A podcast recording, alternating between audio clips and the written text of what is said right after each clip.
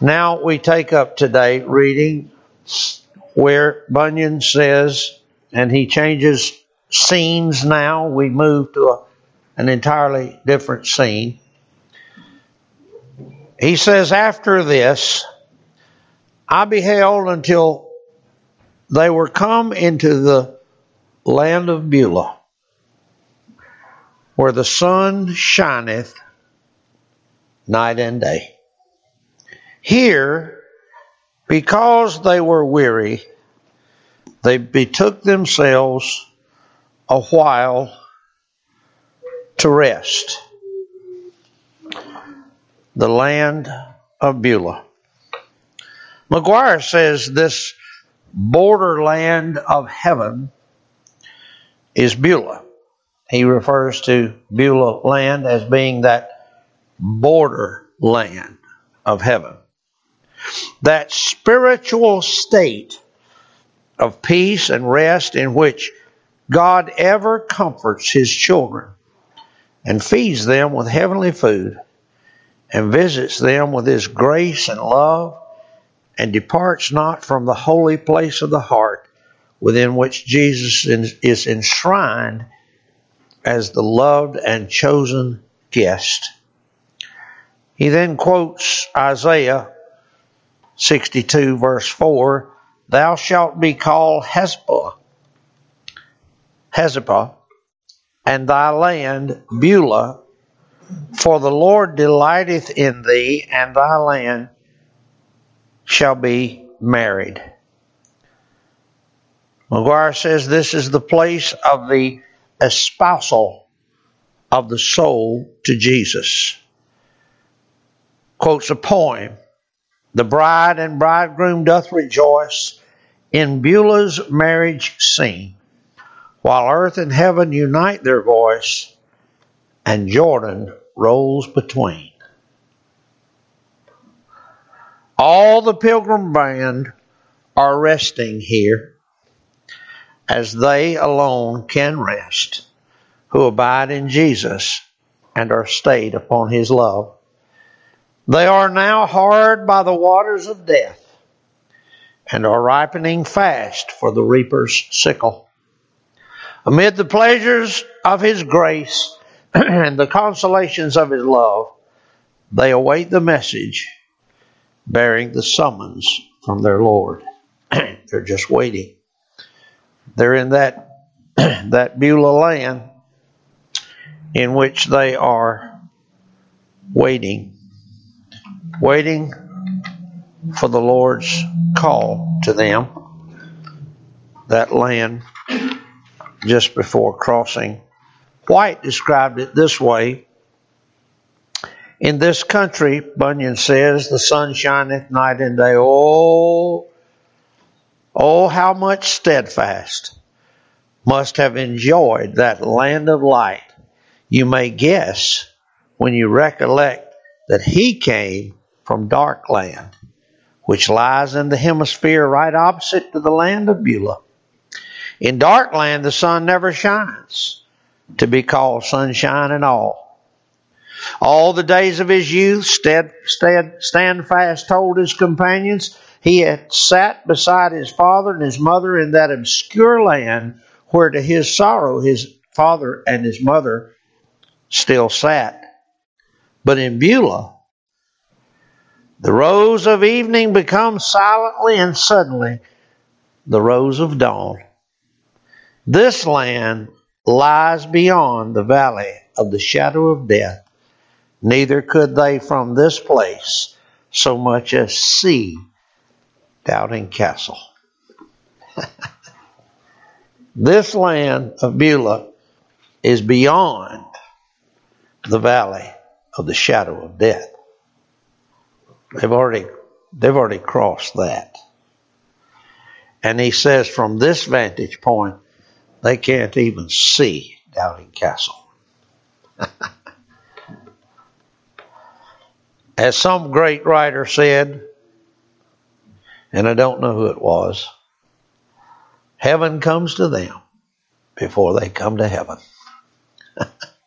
That's often the case with the saint. Not always, It's often the case with the saint. So they're now in that Beulah land. Bunyan says, and because this country was common for pilgrims, and because the orchards and vineyards that were here belonged to the king of the celestial country, therefore they were licensed to make bold with any of his things. they are delighting in the blessed fruits of their king. Now, now, without reservation, without hesitation, without being marred by anything. They're enjoying Him. But a little while soon refreshed them here, for the bells did so ring, and the trumpets continually sound so melodiously that they could not sleep. And yet they received as much refreshing as if they slept their sleep never so soundly. they weren't sleeping, and yet they were so constantly refreshed because of the refreshments that they're drawing from being in this Beulah land. Let me just pause in the reading there and read you, I think, a worthy writing by Alexander Whyte. Whyte says, in the case in hand, by the time the pilgrims had come to Beulah, they had all had their full share of sin and of themselves until they here entered on an altogether new experience. Christian with desire fell sick, we read, and hopeful also had a fit or two of the same disease in this place. Wherefore here they lay by it a while, crying out because of their pains. If you see my beloved, tell him that I'm sick with love.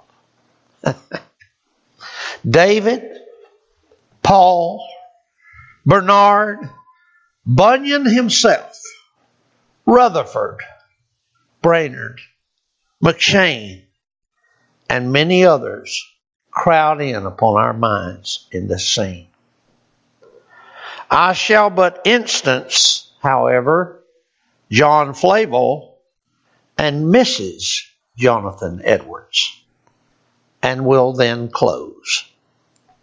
John Flavel, being once on a journey, set himself to improve the time by meditation when his mind grew intent, till at length he had such ravishing tastes of heavenly joys and such a full assurance of his interest therein that he utterly lost sight and sense of this world and all its concerns so that for hours he knew not where he was. he was in Beulah land. At last, perceiving himself to be faint, he sat down at a spring where he refreshed himself, earnestly desiring, if it were the will of God, that he might there leave this world. His spirit reviving, he finished his journey in the same delightful frame. And all that night the joy of the Lord still overflowed him so that he seemed an inhabitant of another world. Mm.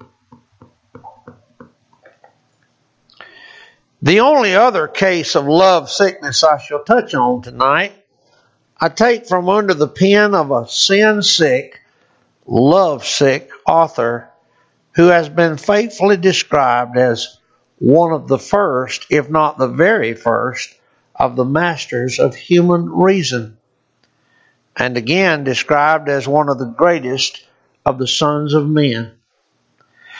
There is a young lady in New Haven, says Edwards, who is so loved of that great being who made and rules the world that there are certain seasons in which this great being, and those are capitalized, those words, in some way or other invisible comes to her and fills her mind with exceeding sweet delight so that she hardly cares for anything but to meditate upon him.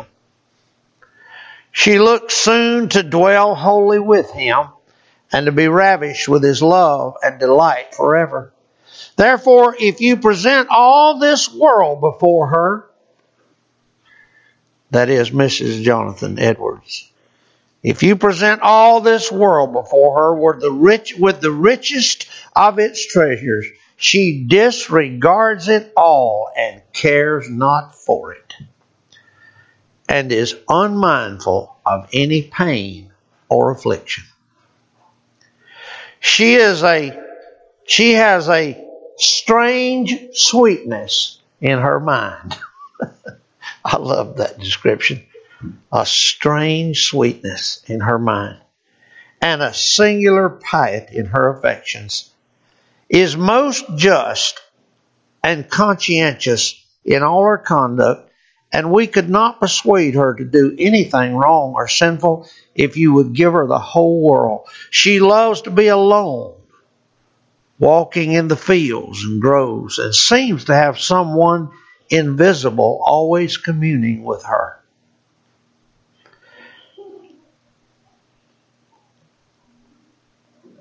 Whyte says, and so on through her seraphic history. Edwards says, Now, if such things are too enthusiastic, if such things are the offspring of a distempered brain, let my brain be possessed evermore of this blessed distemper. if this be distraction, I pray God that the whole world of mankind may all be seized with this benign, meek, beneficent, beatific, glorious distraction. The peace of God that passeth all understanding, rejoicing with joy unspeakable and full of glory, God shining in our hearts to give the light of the knowledge of God in the face of Jesus Christ, with open with open face beholding as in a glass the glory of God, and being changed into the same image from glory to glory, even as by the Spirit of the Lord, being called out of darkness into the marvelous light, and having the day star arise in our hearts, God grant it for us what a sweet distraction is this. And out of what a heavenly distemper, and out of what a sane enthusiasm has all that has all that come to us. And then Whyte recites this one verse from a poem. More I would speak, but all my words are faint. Celestial love with eloquence can paint. No more by mortal words can be expressed, but all eternity shall tell the rest. Hallelujah. Oh, to get a vision of that world, that reality. Let it be called distraction if it will. Bunyan says, they didn't get to sleep. They weren't able to sleep all night. But they were rested and refreshed as if they'd slept soundly. Here also he says, all the noise of them that walk the streets. More pilgrims are come to town. And another would answer, saying, And so many went over the water and were let in at the golden gates today they would cry again, There is now a legion of shining ones just come to town, by which we know that there are more pilgrims upon the road. For here they come to wait for them and to comfort them after all their sorrow. Then the pilgrims got up and walked to and fro. But how were their ears now filled with heavenly noises? Their eyes delighted with celestial visions. In this land they heard nothing, saw nothing, felt nothing, smelt nothing, tasted nothing that was offensive to their stomach or mind. Only when they tasted of the water of the river over which they were to go, they thought that it tasted a little brinish to the palate, but it proved sweet when it went down. Now, Scott has a marginal little notation there. He describes this paragraph. He says, Death is bitter to the flesh, but sweet to the soul. And this is one of the things that I learned so thoroughly in all of my study in the preparation of writing that book on death that when you view the saint dying, be very careful to distinguish between what is the reaction from the body versus from the soul. The, the water from this river tasted to them brinish, but it was sweet when it went down. This body may be racked with pain, may be racked with suffering so terrible that it even distracts the mind. But don't mistake that for the condition of the heart and the soul. It's sweet. In this place, there was a record kept of the names of them that had been pilgrims of old, and a history of all the famous acts that they had done. It was here also much discoursed how the river to some had had its flowings and what ebbings it has had while others have gone over. It has been in a manner dry for some, while it overflowed its banks for others. Now, again, this is an important thing to note. The difference between God's sovereign purposes in the death of his saints. For some, this river may be easy. They would almost, as it were, go over dry shod. And for others, like dear old Pilgrim in the first part, versus hopeful, Pilgrim thought he would surely die, drown, drown in the river. God has different purposes. There is a note Scott has. He says the lively, excuse me, the lively exercise of faith and hope, the anticipation of heavenly felicity, and the consolations of the Holy Spirit soon make the believer forget his conflicts and sorrows, or only remember them to enhance his grateful joy. This description represents the happy state of those that live in places favored with many lively Christians, united in heart and judgment. And where instances of persons dying triumphantly are often reported or witnessed, it has frequently been observed that the aged believer in such circumstances have been remarkably delivered from fears and temptations and animated by the hopes and earnests of heaven, so that while death seemed bitter to nature, it became pleasant to the soul to think of the joy and glory that would immediately follow it. There are different experiences to different saints. Overton had a great bit of wisdom to share with us on this matter. He said, Here let us pause for a few moments to commune, each with our own heart. We may be real Christians and yet know little of the triumphant experience of those who are the happy inher- inheritance uh, inhabitants. We may be real Christians and yet know little of the triumphant experience of those who are happy inhabitants of this land of Beulah. Sometimes real saints and eminent saints, when they approach their journey's end and linger for a while on the verge of the eternal world, do not find it a land where the sun shineth day and night. On the other hand, they sometimes find it enveloped in gloom and mist and darkness, and neither sun nor moon nor stars for many days appear. It's just a fact. It's just a fact in God's purposes. None of us know what those final hours will be like. None of us. He says these type folk, they trust indeed in the tender mercy of their God forever.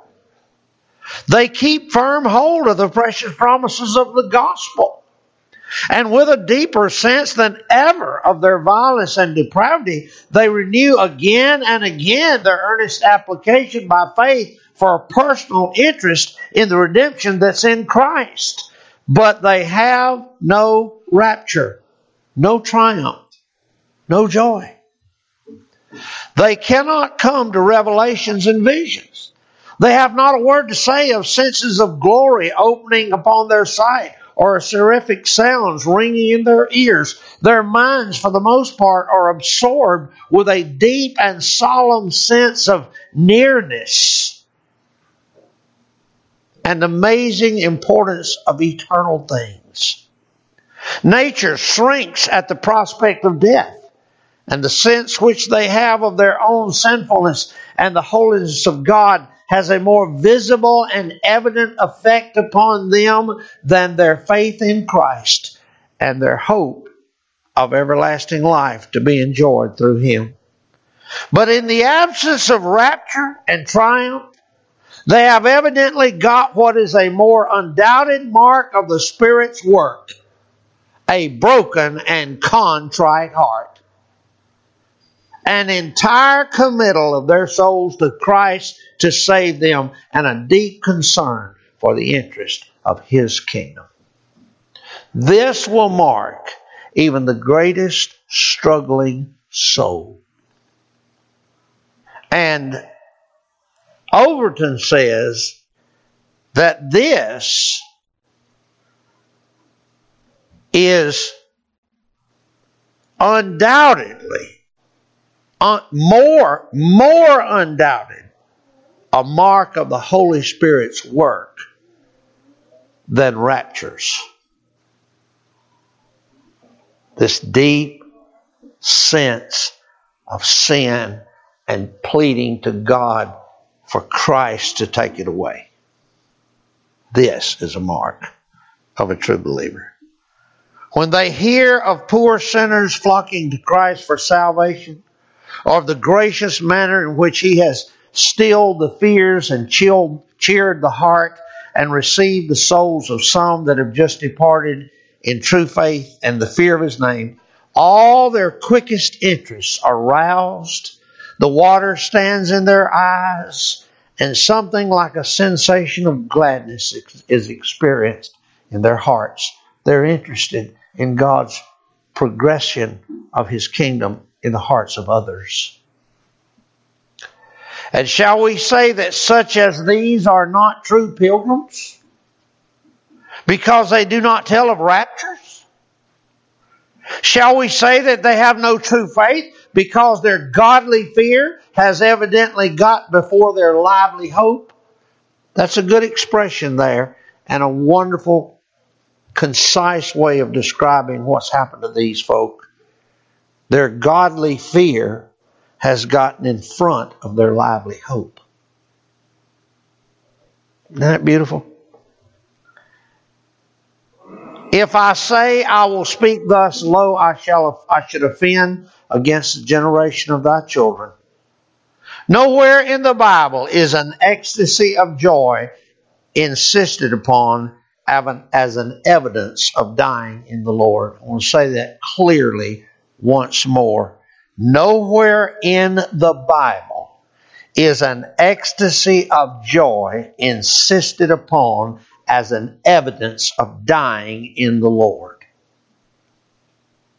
We doubt not that this is often granted to upright souls, where it is clearly and evidently the special work and operation of the Holy Spirit, the Comforter.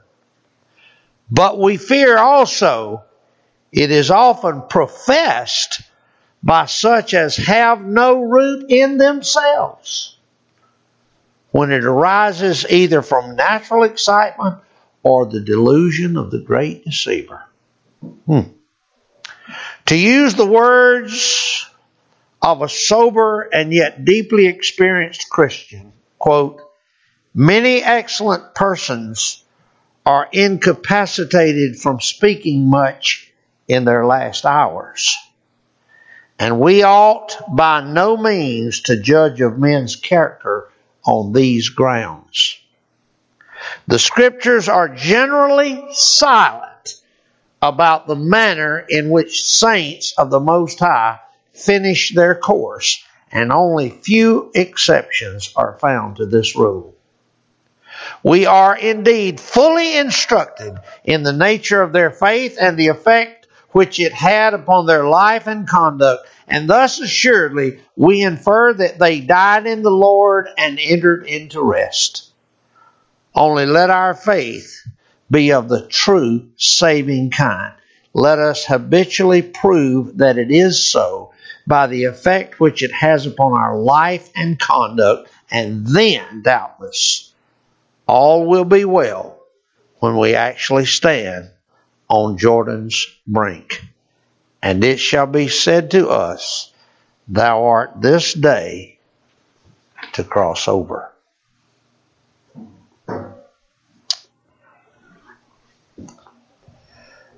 You don't need me to tell you how very important this subject is to me. When you come to cross over, what will it be? You don't know. I don't know. But I know He's the same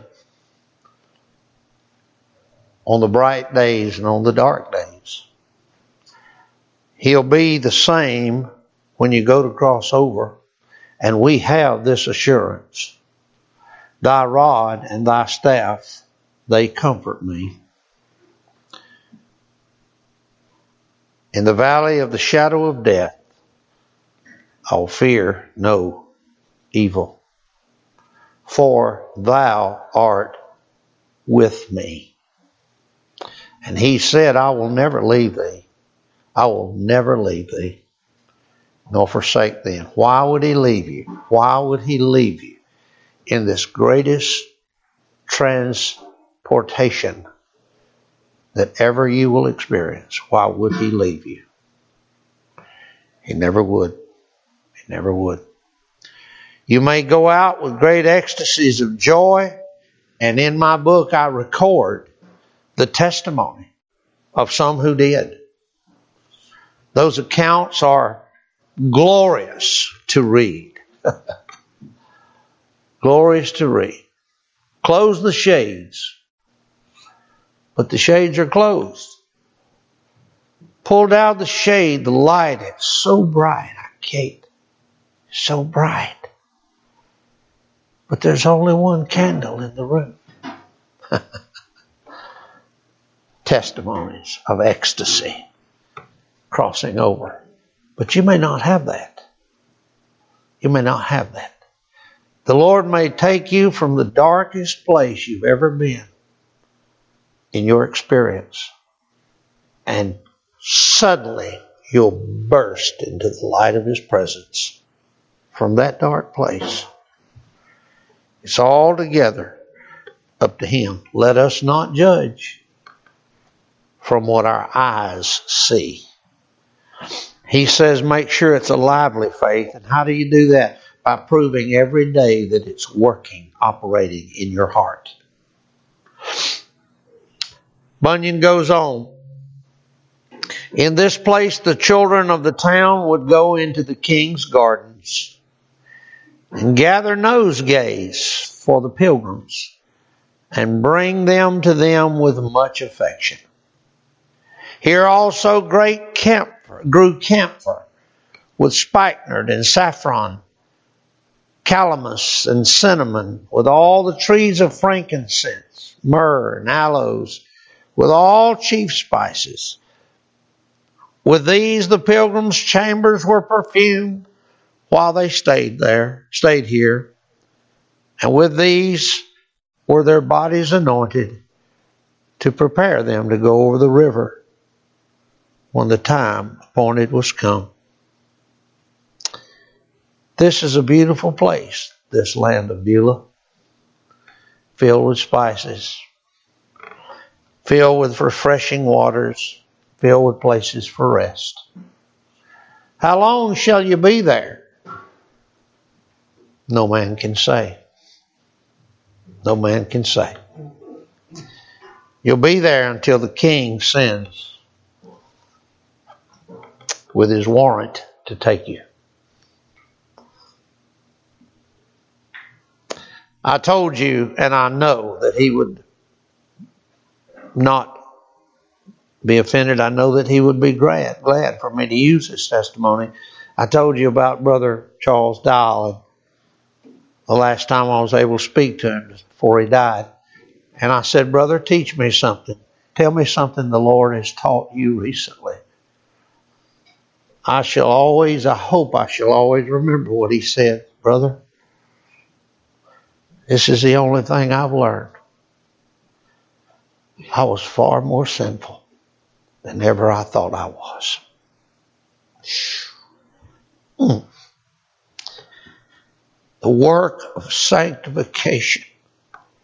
God was doing a mighty work of sanctification right at the end. And so it may be for all of us. But it's still a beautiful land. It's beautiful, if for nothing else, for that, that He has granted a greater measure of repentance than we have ever known before. That is a beautiful land. We'll stop there today. Any questions or comments? along the way here about the reading so far. We're not finished, of course.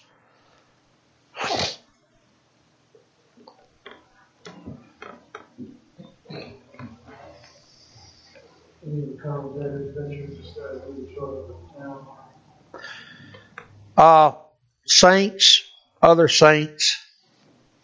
Some said there were other saints that came and ministered to the dying.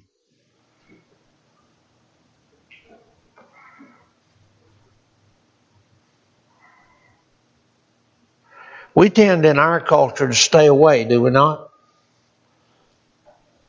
When we know that a person is dying, we tend to stay away. And it ought not to be so. I've been affected in my own heart and blessed every time I've called to check on Brother Oliver. I don't speak to him. I usually don't get to speak to him. I speak to her, and every time she says, John, come and see him. Come by and see him. Anytime, please, just anytime, come by. Come by and see we tend in our culture to stay away when we know that one is dying. We ought not do that. We need to gather around them and bring them gifts and be a blessing. All right?